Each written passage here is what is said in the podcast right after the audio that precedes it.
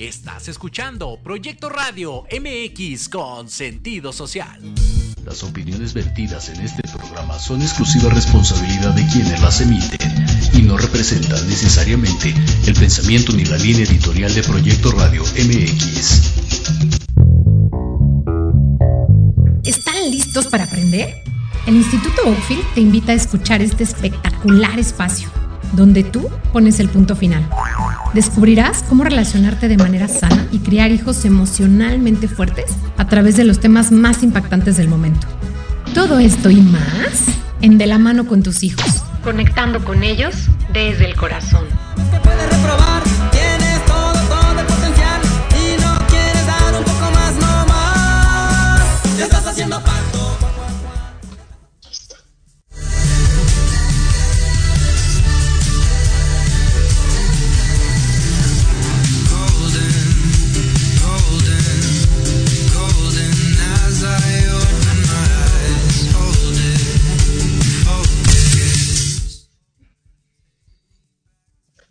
Hola, hola, ¿cómo están? Espero que muy bien. Yo aquí muy feliz de em- empezar, ¿no? ¿Verdad? Ya, ya estoy yo mal en las fechas o qué onda.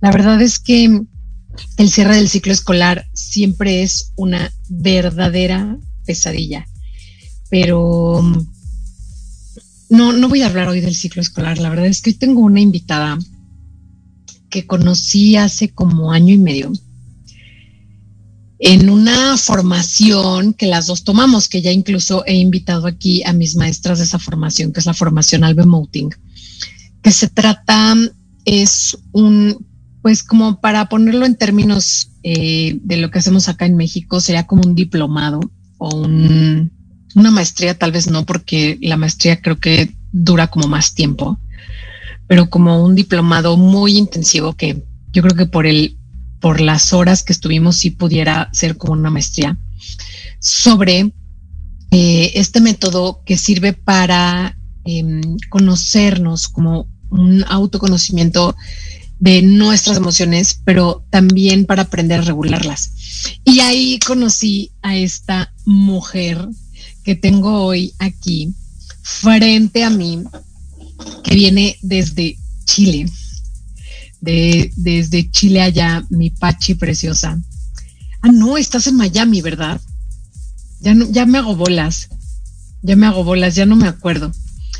En Chile, en Chile. En Chile, en Chile, no sé por qué pensé que en Miami, pero bueno, ah, sí es cierto, en Chile era Lau, en, en Miami era Lau. Entonces, bueno, des, y quiero decirles que durante todo ese año, pues evidentemente estuvimos compartiendo muchas cosas porque en esta formación en la que tocamos mucho nuestro mundo interior y sobre todo estas emociones que eh, tengo un amigo que dice que los seres humanos somos realmente emociones con patas, dice, ¿no?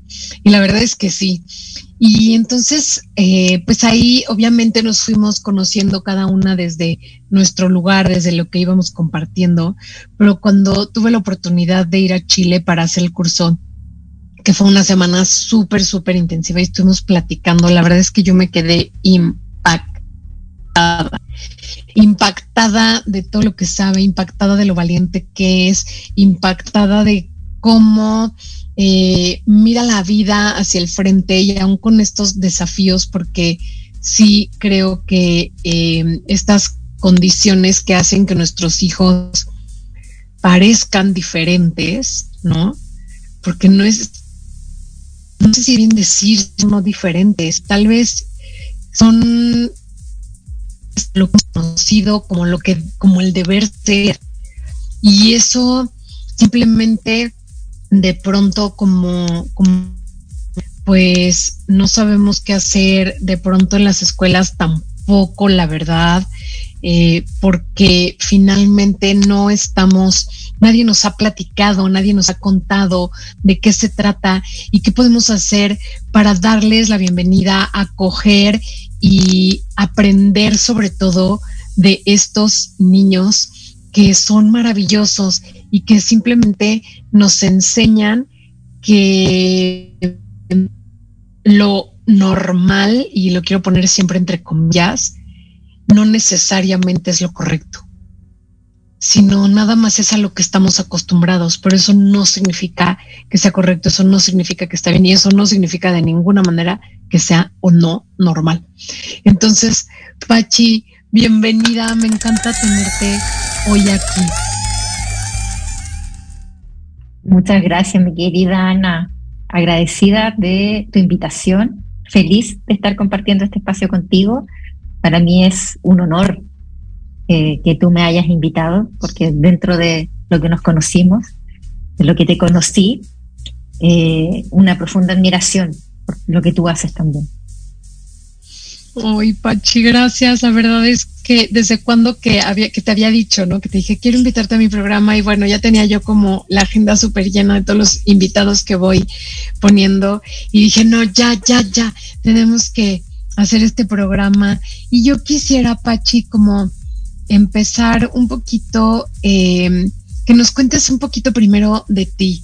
Eh, quién es Pachi como, como mamá, como profesionista, que nos cuentes un poquito, no mucho, para que después nos podamos adentrar de lleno al tema, pero sí quiero que la gente, que nuestros radioescuchas te conozcan. Bueno, yo tengo 41 años, de profesión soy enfermera eh, acá en Chile, ya casi 20 años de ejercicio profesional desde que salí de la universidad hasta el día de hoy. Y dentro de ese largo periodo de años, eh, esta persona tuvo que reinventarse muchas veces en lo profesional, producto de mi historia familiar. Eh, dentro de las múltiples reinvenciones fue que me certifiqué como coach y dentro de esa certificación como coach fue que empecé a buscar más herramientas para apoyar este, este camino de, de poder acompañar a otros en transformaciones como me pasó a mí. Y fue ahí que conocí, te conocí a ti en esta formación que hicimos de, de, Alba Emotion, que, es como muy ligado al tema de las emociones. Eh, pero toda mi vida eh, laboral fue muy marcada en muchos hitos por mi experiencia personal. Y esa experiencia personal fue transformarme en madre. Yo tengo dos hijos, Consuelo que tiene 10 y Juan José, perdón, Consuelo que tiene 13 y Juan José que tiene 10.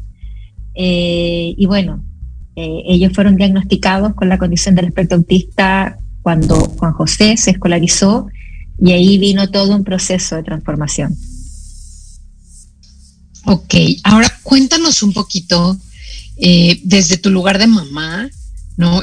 Pues también un poco, creo que desde esta profesión de, de ciencias de la salud, ¿qué es esta condición? O sea, ¿Qué significa? Porque de pronto, bueno, tú y yo ya estuvimos ahí platicando un poquito sobre ello y pues yo también eh, tengo un poco, y digo un poco porque es muy limitado mi conocimiento de acuerdo a los, a los alumnos que han pasado o están dentro de la escuela con esta condición, pero dime un poquito este para que pues la gente sepa porque yo un poquito lo que lo que puse en el flyer el día de hoy es si no sabes qué hacer, si no entiendes a tu hijo, si a veces te sientes rebasada, si estás desesperada, si te llaman hoy y, mañana también de la escuela, si lo aceptan los compañeros, si te está costando mucho trabajo, escucha este programa, este programa es para ti, porque tal vez no sepas que tu hijo tiene esta condición y que además con el tratamiento correcto realmente eh, no hay un mayor problema como el que ahorita te estás enfrentando y que lo ves y que sientes, y yo sé como mamá que de pronto sientes que te ahogas, ¿no? Y que dices, ya no sé qué hacer, ayúdenme, por favor. Y lo he visto, porque lo he visto con, con las mamás, no porque yo sea una de esas mamás, pero sí porque lo he visto con las mamás de algunos de mis chavos. Entonces, cuéntanos un poquito qué es esta condición. Bueno, la condición del espectro autista, finalmente, como su nombre lo dice, es una condición que no tiene nada que ver con una enfermedad. Y esta condición finalmente es una forma de desarrollarse distinta del cerebro. Eh, es una condición del neurodesarrollo. Y, básicamente lo que tiene esta condición es que las personas que tienen la condición del espectro autista procesan la información de una forma diferente. Entonces, ¿qué produce esta, este procesamiento de la información de una, de una forma distinta? es que ellos van a interpretar la vida de una forma distinta, van a comprender la vida de una forma distinta, porque finalmente su forma de aprender y de recibir la información es distinta y básicamente esa es como la diferencia. Eh, y es distinta por, o sea, hay una diferencia, digamos, estructural en, en, el cerebro, o sea, neurológica, o es distinta por los canales, la sensibilidad del canal a través de la cual reciben la información, porque, o sea, yo pienso y digo, bueno, pues como lo común, pues es recibir la información a través de nuestros cinco sentidos. Pero pues yo que tú sabes también que estoy en un camino espiritual muy profundo, pues también sé que la información se recibe desde otros lugares que no son los que nos han enseñado desde pequeños, o sea, no son estos cinco sentidos que del high five, ¿no? Que, con, que conocemos la vista, el olfato, el oído, el, etcétera, sino que hay otros sentidos que no están como ni siquiera identificados, por así decirlos, y de pronto recibimos información también por ahí. Entonces, ¿en, en qué consiste esta diferencia? Sí, básicamente una de las características fundamentales de la condición del espectro autista en el fondo es justamente esto del sistema propioceptivo. Y finalmente es cómo ellos perciben desde el punto de vista sensorial, eh, que tiene que ver con la conciencia corporal.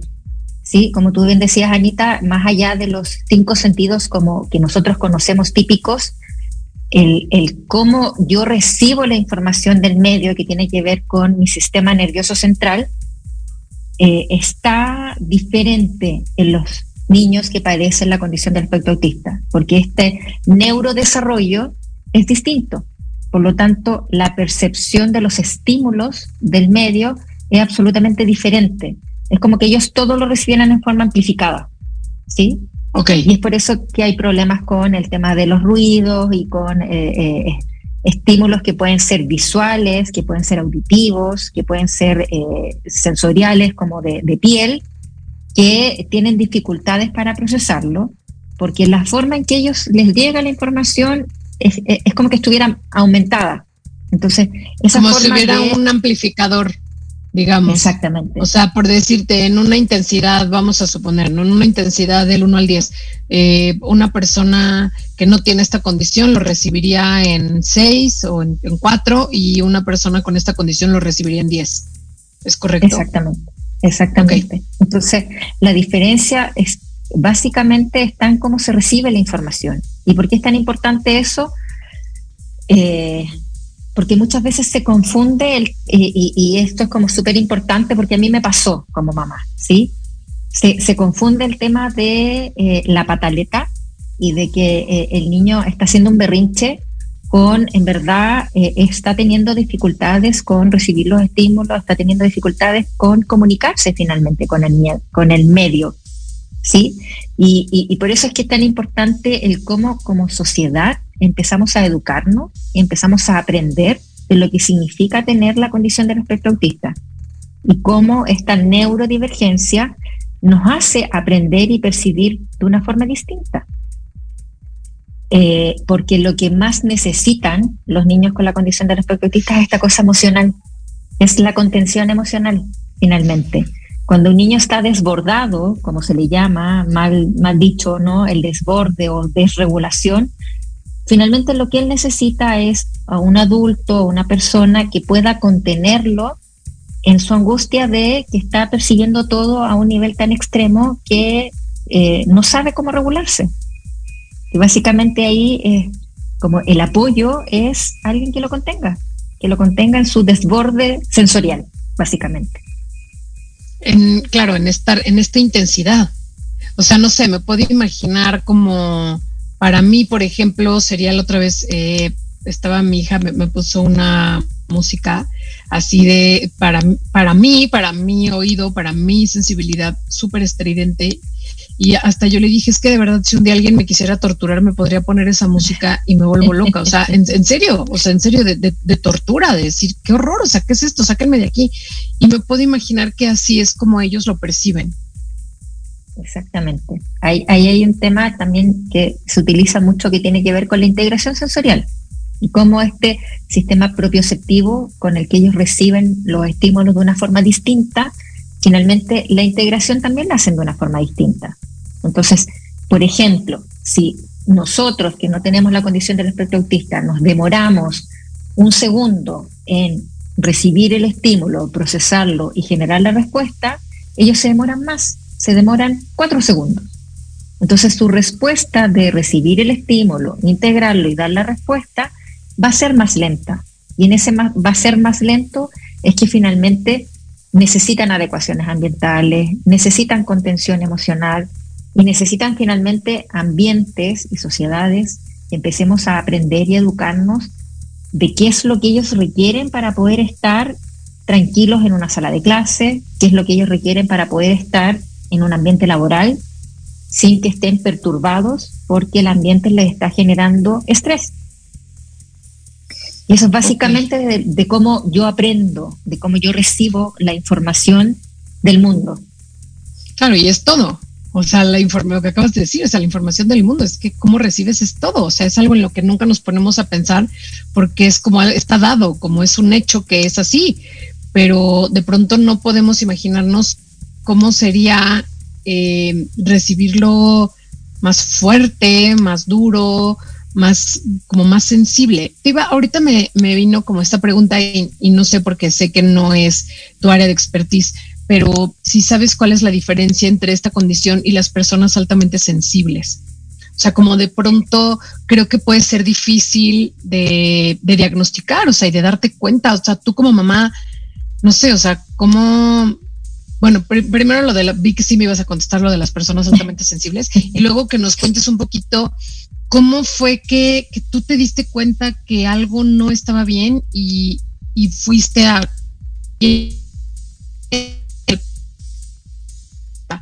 a estos chicos y que puedan hacer un diagnóstico? Y bueno, ya de ahí nos seguimos con lo demás, pero primero me, me dio mucha curiosidad lo de las personas altamente sensibles que finalmente lo de las personas altamente sensibles también pudiera ser que ellos tienen un sistema propioceptivo y de integración sensorial que está en el fondo, es diferente. finalmente lo que tiene que ver con las personas altamente sensibles es que su sistema propioceptor, que tiene que ver con el sistema nervioso central y esta integración de los sentidos, es en un nivel diferente, como de si lo miramos como en decibeles, cuando te miden el nivel de ruidos, esta integración de cómo tú recibes los estímulos, cómo los procesas internamente, eh, está modificado. Entonces, ¿qué pasa? Que cuando tu sistema de integración está modificado, necesitas eh, espacio para poder comunicarte, para poder recibir el estímulo, para, para poder estar, por ejemplo, en un espacio, si es que la luz está muy alta o si es que hay mucho ruido o si es que hay incluso olores que pueden dificultarte el estar en un espacio versus otro. Eso tiene que ver con los cinco sentidos y cómo a mí me llega la información. Ahora, es difícil, es, eh, es, difícil. Yo soy enfermera, soy del área de la salud, el papá de mis hijos, mi marido es médico, y nosotros no nos dimos cuenta de la condición del aspecto autista de nuestros hijos hasta que se escolarizaron.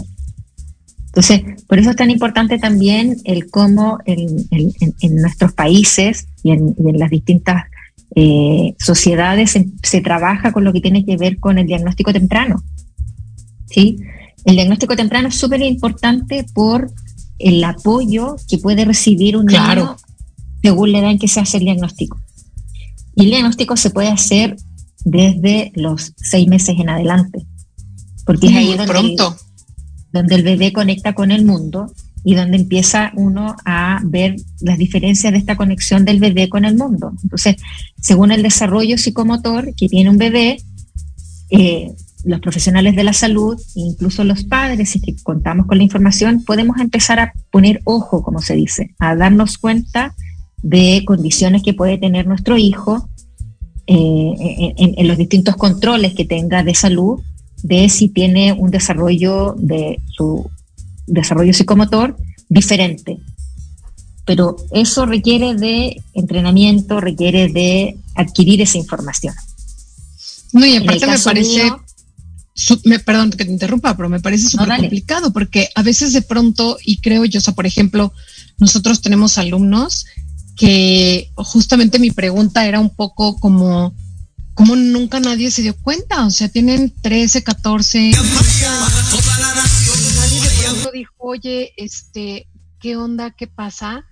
O sea, y bueno, pues nosotros que pues obviamente somos una, somos una escuela pequeñita, este, pues que son pocos niños en el salón, de pronto es fácil, pero creo que eso tiene que ver como con dos cosas. La primera es que no tienes un punto de comparación, entonces tal vez eh, tú crees que así es, así son todos los bebés o así son todos los niños de esa edad, o sea, esa es como una. Y la otra es también que creo que es algo muy emocional de, de, las mamás y los padres, pues que son desafíos, o sea, al final es un desafío el decir, híjole, mi chavito no le gusta estar en, fiestas, por ejemplo, ¿no? O sea, en una fiesta donde van a romper una piñata, o sea, no, qué horror, ¿cómo le van a pegar a algo? ¿Cómo? O sea, no pueden entenderlo como lo entienden los otros niños. Entonces, como de pronto es más fácil decir, no, pues no pasa nada, como negarlo y no hacer nada al respecto. Pero ahorita que acabas de decir del diagnóstico temprano, yo pienso y digo, bueno, pues a mis niños que los diagnosticaron a los 13, 14, pues ya no es tan temprano, o sea, no es tarde, pero no es tan temprano, o sea, ya pasaron cuánto tiempo que seguro no se sintieron parte, no pudieron hacer, estuvieron sufriendo, qué sé yo, no sé, no, no puedo ni, ni pensarlo. Ahora sí, es súper difícil porque yo lo cuento desde mi experiencia súper personal siempre. Eh, yo no me di cuenta, yo no le hice el diagnóstico a mis hijos, se lo hicieron cuando se escolarizaron y nos demoramos tres años en que le hicieran el diagnóstico, desde que una profesora le llamó la atención un comportamiento y empezamos a llevarlo a distintos especialistas. Entonces, ¿qué es lo importante? Yo creo que son dos cosas, como de, de, desde mi experiencia personal. Una es eh, colocar ojo, colocar ojo a ciertas conductas que muchas veces los papás normalizamos o eh, evitamos como cuestionarnos porque hay, una, un, hay un tema de expectativa versus realidad, yo creo, con la maternidad. ¿no? Cuando uno es madre, se imagina una realidad de la maternidad y finalmente cuando esa realidad de la maternidad no va de acuerdo con lo que socialmente está estructurado, te empiezas a cuestionar. Y es difícil aceptar un diagnóstico. Esto es un proceso parecido al duelo, el que uno vive cuando te dicen que tu hijo es distinto. Claro. ¿Y en qué va el, el, tema de aceptar el diagnóstico, de pasar esa etapa del duelo como de la negación y entrar a la etapa de la acción de qué hago con este diagnóstico? En verlo desde lo positivo, en ver las ventajas que tiene un niño al ser neurodivergente, porque son unas mentes maravillosas y finalmente es uno el que termina aprendiendo a través de ellos. Pero sí. le tengo que dar esa vuelta de mirada. Tengo que cambiar claro. el foco de, ok, no era ese el camino, no era el camino A, vamos por el camino B. ¿Y qué puedo hacer yo desde el camino B? Se pueden hacer muchas cosas desde el camino B, pero ese, esas muchas cosas van muy ligadas a herramientas de, de apoyo, de habilidades sociales de los niños, porque lo que ellos carecen son de habilidades sociales, porque como aprenden distinto y perciben el mundo de una forma diferente, necesitan aprender cómo relacionarse con el mundo literalmente. Claro, sí, no es algo como tan natural, ¿no? Como cualquier otro niño, que, que, es como estamos acostumbrados, que finalmente es eso, o sea, no es que uno sea normal y el otro no, es que pues así es como estamos acostumbrados, ¿no? Es distinto, es distinto y nada más. Y entonces, ¿cómo claro. lo veo desde lo distinto y empiezo a aprender que es distinto y va a necesitar probablemente eh, adecuaciones ambientales o lugares donde le va a costar un poco más ir o lugares donde simplemente no puede ir? Pero eso va cambiando con el tiempo y aquí va un poco también el tema de la paciencia y el aprendizaje que nosotros como papás también tenemos que tener. Guárdame eh, esa idea, porque tenemos que ir a corte. Y regresamos justamente con esto que así que me gustó mucho lo que dijiste, la paciencia y el aprendizaje que nosotros como papás estemos dispuestos, yo creo que tiene que ver, dispuestos a dar. Eh, entonces, guárdame esa idea, no se vayan, regresamos con mi querida Pachi, hablando de la condición del espectro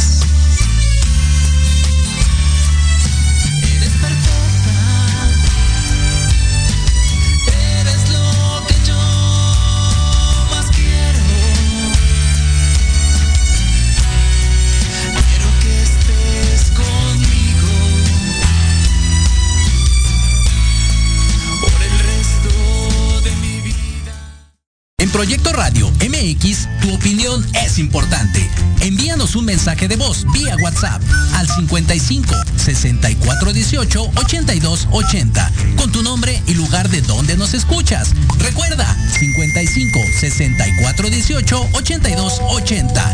Ahora te toca hablar a ti.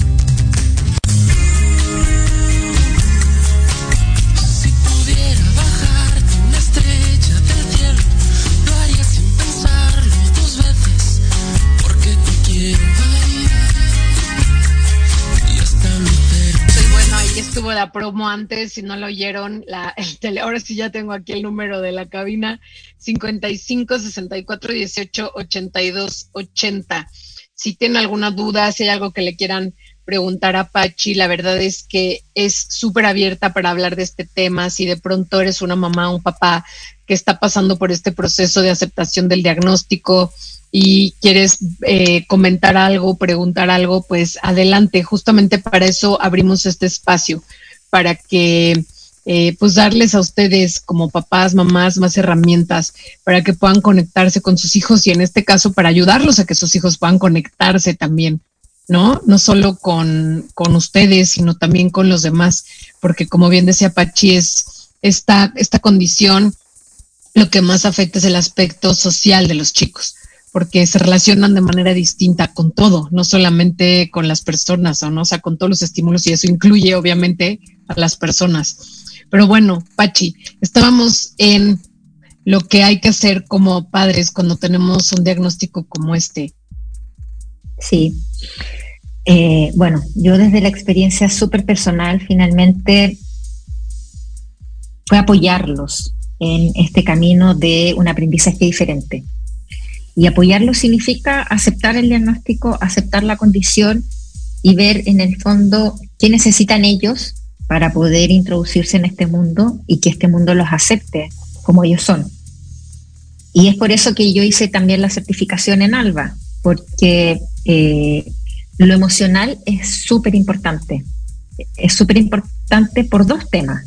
Una, porque si yo como adulto no estoy regulado emocionalmente, me va a costar mucho conectarme con el niño y, poder contenerlo. ¿Sí?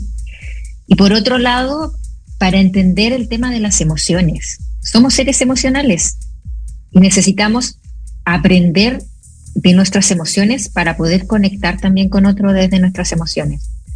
Un niño con la condición del espectro autista que tiene este tema de percibir y aprender de una forma distinta, lo que más necesita en los entornos es la contención emocional. O sea, ¿cómo puedo ayudar yo a un niño en la sala como docente?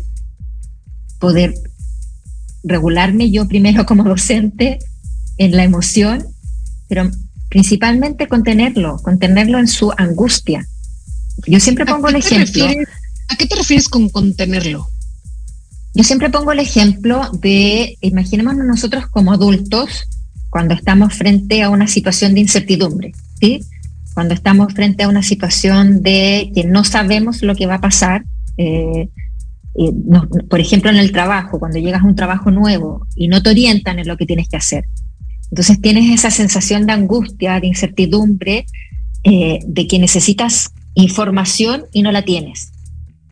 Esto mismo le pasa a los niños, pero en una mentalidad de niños, en donde su madurez no les permite hacer ese racionamiento lógico que hacemos los adultos de que es una situación que va a pasar y que en el fondo eh, tienes que anteponerte al estrés porque tienes que rendir laboralmente, por ejemplo. Entonces, los niños con la condición del espectro autista, cuando se desregulan, como le llaman emocionalmente, es que colapsan de información y no saben cómo procesarla, no saben qué hacer. Entonces yo a un niño lo que tengo que hacer es bajarle el nivel de ansiedad, colocarme a su nivel, pedirle que respire, pedirle que me verbalice qué es lo que le pasa, que me verbalice qué es lo que siente. Muchas veces el conectar con el niño de preguntarle qué es lo que tiene o qué es lo que le pasa, lo ayuda a conectar con el adulto y finalmente poder encontrar esa palabra de tengo miedo, tengo susto, no entiendo, eh, no quiero estar aquí, me quiero ir a mi casa. esa desregulación y esa contención va muchas veces por no tener necesariamente la respuesta para lo que está ocurriendo en el momento, pero sí hacerle sentir a ese niño de que no está solo. La desregulación emocional en los niños con la condición del espectro autista muchas veces pasa por el simple hecho de que sienten que están solos, de que no los comprenden, de que no los entienden. Y que Lo haya un cierto. adulto, que haya un No adulto que le pueda decir, yo sí te entiendo, yo estoy aquí para acompañarte, cambia. Cambia Claro. el escenario. Sí. Y en este, en este escenario que cambió, o sea, ¿cómo llegaste, cómo llegas a ese lugar, a ese punto? O sea, ¿quién te dio las herramientas? ¿Cómo lo obtuviste? Porque ¿quién hace los diagnósticos? ¿A dónde hay que llevarlos cuando, cuando, no sé, los que nos están escuchando pueden decir, oye, este, eso me suena conocido, tal vez mi hijo tenga esto, eh, ¿a dónde lo llevo? ¿No? Bueno, acá en Chile los que hacen el diagnóstico finalmente de la condición del espectro autista porque aplican un, instrumento que es el A22.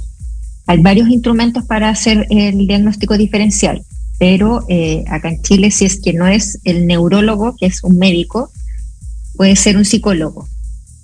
Entonces, sí, en esta como derivación de qué hago, dónde llevo mi hijo, cómo me oriento, un poco la respuesta es un psicólogo que tenga entrenamiento o que tenga conocimiento en lo que es la condición del espectro autista o un médico que también que sea neurólogo que tenga la especialidad en la neurodivergencia. ¿Por qué? Siempre te derivan, al menos acá en Chile, al fonoaudiólogo primero, porque son niños que hablan mal, porque como no se comunican muchas veces con el entorno, por lo tanto su lenguaje no está muy desarrollado en la primera infancia, en, en, en todo lo que tiene que ver con la primera etapa del desarrollo escolar.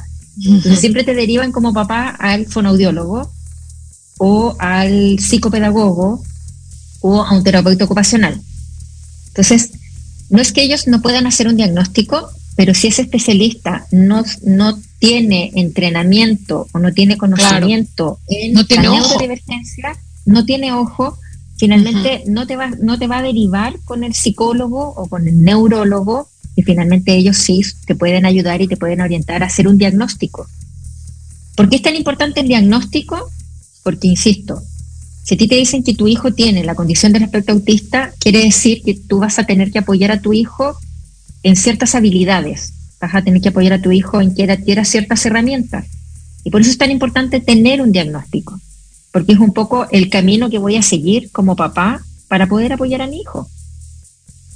Y por eso también es tan importante que a nivel de sociedades, los profesionales de la salud también nos capacitemos en la condición del espectro autista, porque mientras yo más conozco como sociedad, mientras yo más sé, puedo también hacer una mejor orientación a los padres. Existe muchísima información hoy en día en Internet de la condición del espectro autista, como en muchos otros temas probablemente.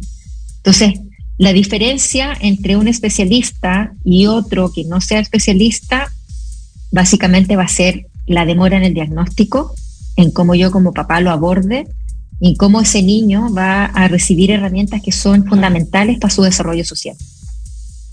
Claro, yo creo que de pronto, eh, no sé, a, a, los papás, a las mamás, les da como mucho miedo esta etiqueta. O sea, como decir, híjole, me van a etiquetar a mi hijo y al rato todos lo van a molestar o todos van a decir o todos van a hacer.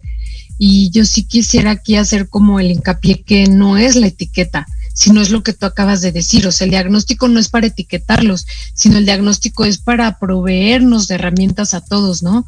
A los maestros, porque pues los niños pasan la mitad de su día y mucho, mucho, mucho tiempo de su vida en el ámbito escolar.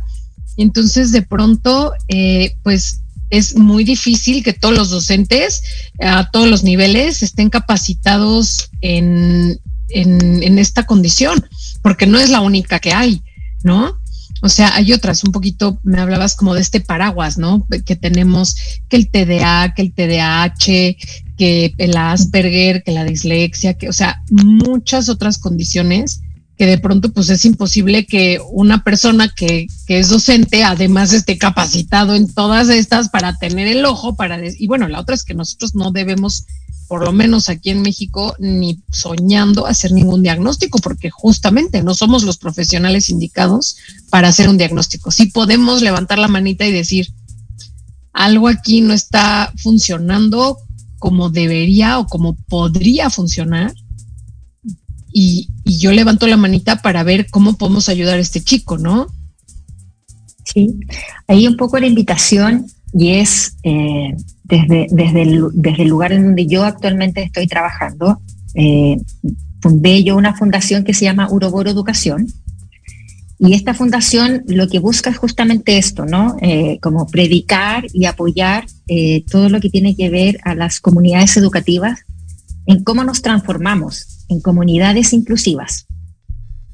Porque como tú bien dices, Anita, esto de eh, el, el, que un docente tenga ojo en las distintas necesidades que pueden existir adentro de una sala de clase, más allá de enfocarnos en etiquetas o en necesidades particulares, finalmente es como como sociedad empezamos a ver la vida de una forma inclusiva.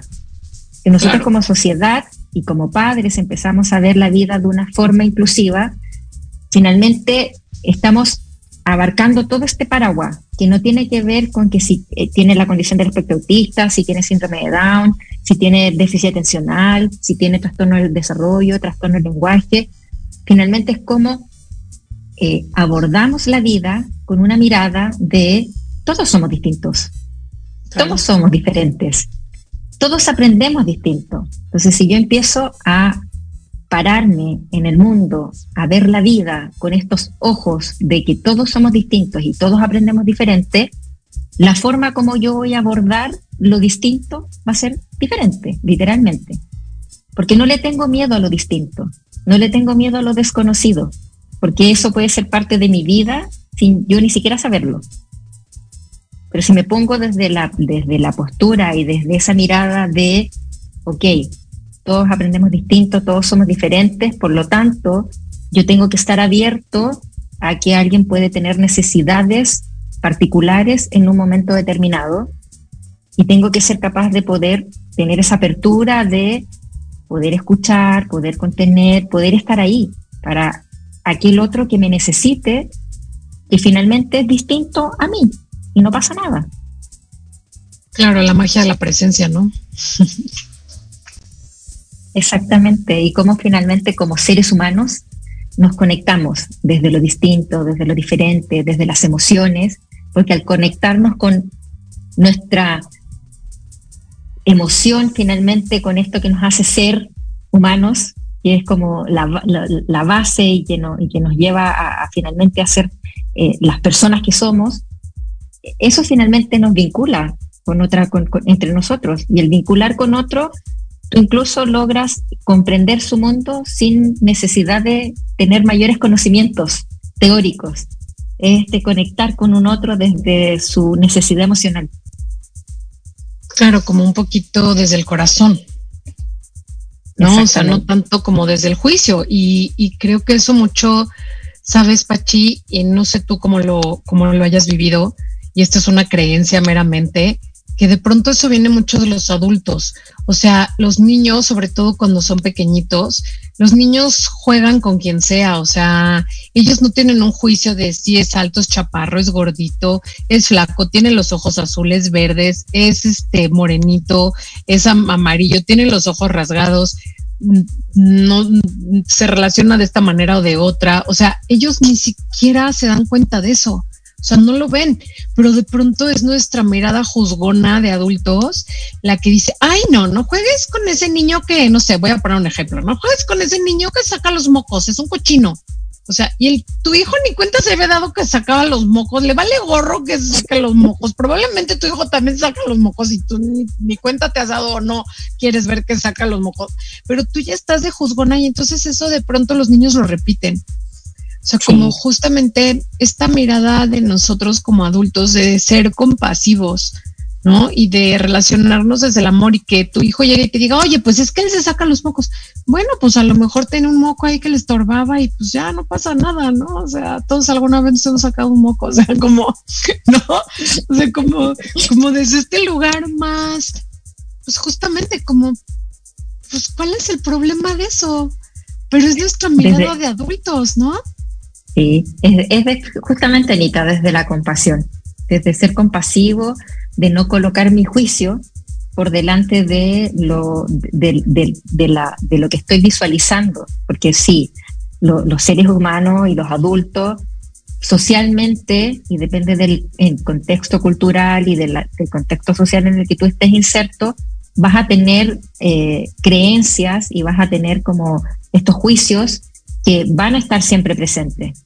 Entonces, es como ese reaprender la forma de relacionarnos, de, no llevar el juicio por delante. Porque claro, puede ser que en la familia mía el sacarse los mocos sea súper mal visto, pero como tú bien dices, en los niños, ellos están en un proceso de aprendizaje constante. Entonces, el incursionar con su cuerpo, que sea meterse la mano a la nariz para sacarse un moco, no necesariamente es algo malo. Entonces, si empezamos a ver la vida no desde lo malo, sino que desde lo, desde lo positivo y, y no desde el juicio, como lo hacen los niños, vamos a sacar hartos aprendizajes. Y creo que mi experiencia personal fue eso, aprender a través de mis hijos y ver esa forma muy simple de ver la vida, en donde ellos no tienen juicio. Claro. Y desde el aprendizaje, entonces, ¿qué es lo que has aprendido? Ya para cerrar, porque nos quedan seis, siete minutitos. Así, dale, con todo. desde el aprendizaje a través de mis hijos, bueno, finalmente el, el comprender de conectarme con todo el mundo en mi entorno, nunca asumiendo nada, ¿sí? Nunca asumir que el otro comprende o entiende lo que yo quiero decir, sino que más desde el otro puede no entender o puede no comprender lo que yo le estoy diciendo. Porque mis hijos me han enseñado que como todos aprenden diferente y como todos nos llegan los estímulos de una forma diferente, yo puedo estar frente a una persona que de verdad no me está entendiendo lo que yo quiero decir. Entonces, desde el aprendizaje es eh, la humildad, la humildad, la compasión para relacionarme siempre con otras personas, eh, este dejar el orgullo de lado de que yo no siempre tengo la razón, de que probablemente hay muchas cosas que no sé y no pasa nada. Lo importante es darme cuenta y buscarla si es que es necesario. Y lo más importante, yo creo, como mi aprendizaje de madre de niños con la condición del espectro autista, es aceptar. Aceptar el diagnóstico, aceptar que son diferentes, pero son un mundo de aprendizaje que cuando uno entra ahí, se ve bendecida, de verdad. Y agradeces esa oportunidad que te da la vida de aprender de una forma distinta. Qué bello. Justamente tenemos aquí un mensaje. Jennifer González dice, hola, buenas noches. Mi hijo Al está por cumplir 20 años. Escucho esta plática y recuerdo nuestro inicio como años luz. Solo puedo compartir que nuestra plataforma de aceptación, conocimiento, reenfoques, reeducarnos y llevar a cabo todos los cambios familiares fue con un adecuado neuropediatra, terapeutas, escuela Montessori y dar espacios de comprender todo este acuerdo de vida de toda la familia, cercano entorno social de una manera más espiritual.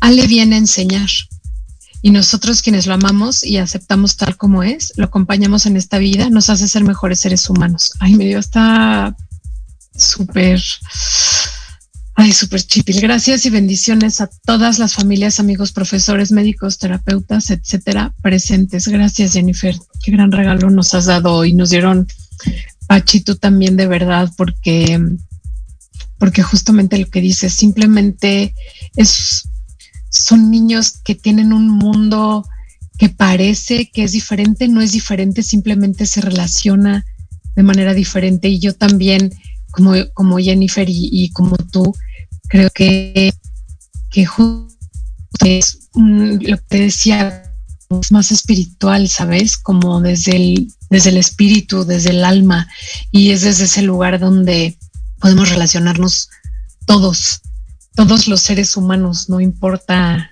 nada más, sino que somos seres humanos.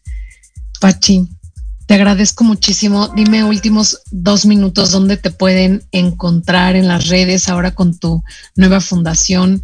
Eh, cómo te, cómo te encuentran, si tienes redes, teléfonos, eh, página, no sé, todo lo que tengas. Mira, estoy en todas las redes sociales como María Paz Castillo para que sea fácil de ubicar. En todas me, me puse el mismo nombre. Así que estoy en LinkedIn, estoy en Instagram eh, y me pueden ubicar ahí como María Paz Castillo y yo tengo asociada en mis páginas personales la página de la Fundación de Euroboro Educación. Eh, y para despedirnos, eh, como una frase para los papás, no tengan miedo en pedir ayuda, Así porque es. no, esto solo no se puede. Claro, por supuesto. Esto solo no se puede y además nadie tiene que pasar por nada solo, ¿no? Este, como nos dijo acá Jennifer y tú, es un camino de aprendizaje, es un camino de aceptación, es un camino de amar, es un camino del alma. Entonces, bueno, pues Pachi, gracias infinitas por habernos compartido tu experiencia. Gracias por haber abierto tu corazón el día de hoy. Y bueno, pues espero volvernos a ver muy pronto por aquí. A todos, gracias por haberse conectado el día de hoy, por escucharnos. Y bueno, pues ahí está. No tengan miedo en pedir ayuda. Si algo les hizo, si están escuchando esto, pues es por o para algo. Entonces, pongan eh, manos a la obra. Y bueno, pues a mí me pueden seguir en mis redes, me encuentran como Acompaña Mi Sana, en todas las redes, bueno, no todas, Instagram, Facebook y YouTube, nada más. ¿Sale? Y bueno, pues nos vemos la próxima semana. Gracias por escucharnos. Chao, chao. Gracias, mi Pachi. Bye bye. El momento de despedirnos ha llegado. Pero los esperamos la próxima semana en punto de las 7 pm. Recuerden seguirme en mis redes sociales para más contenidos. Me encuentran en YouTube, Facebook e Instagram como Acompaña Mi Sana. El programa fue patrocinado por el Instituto UFI, la mejor opción para el desarrollo académico y emocional de tus hijos.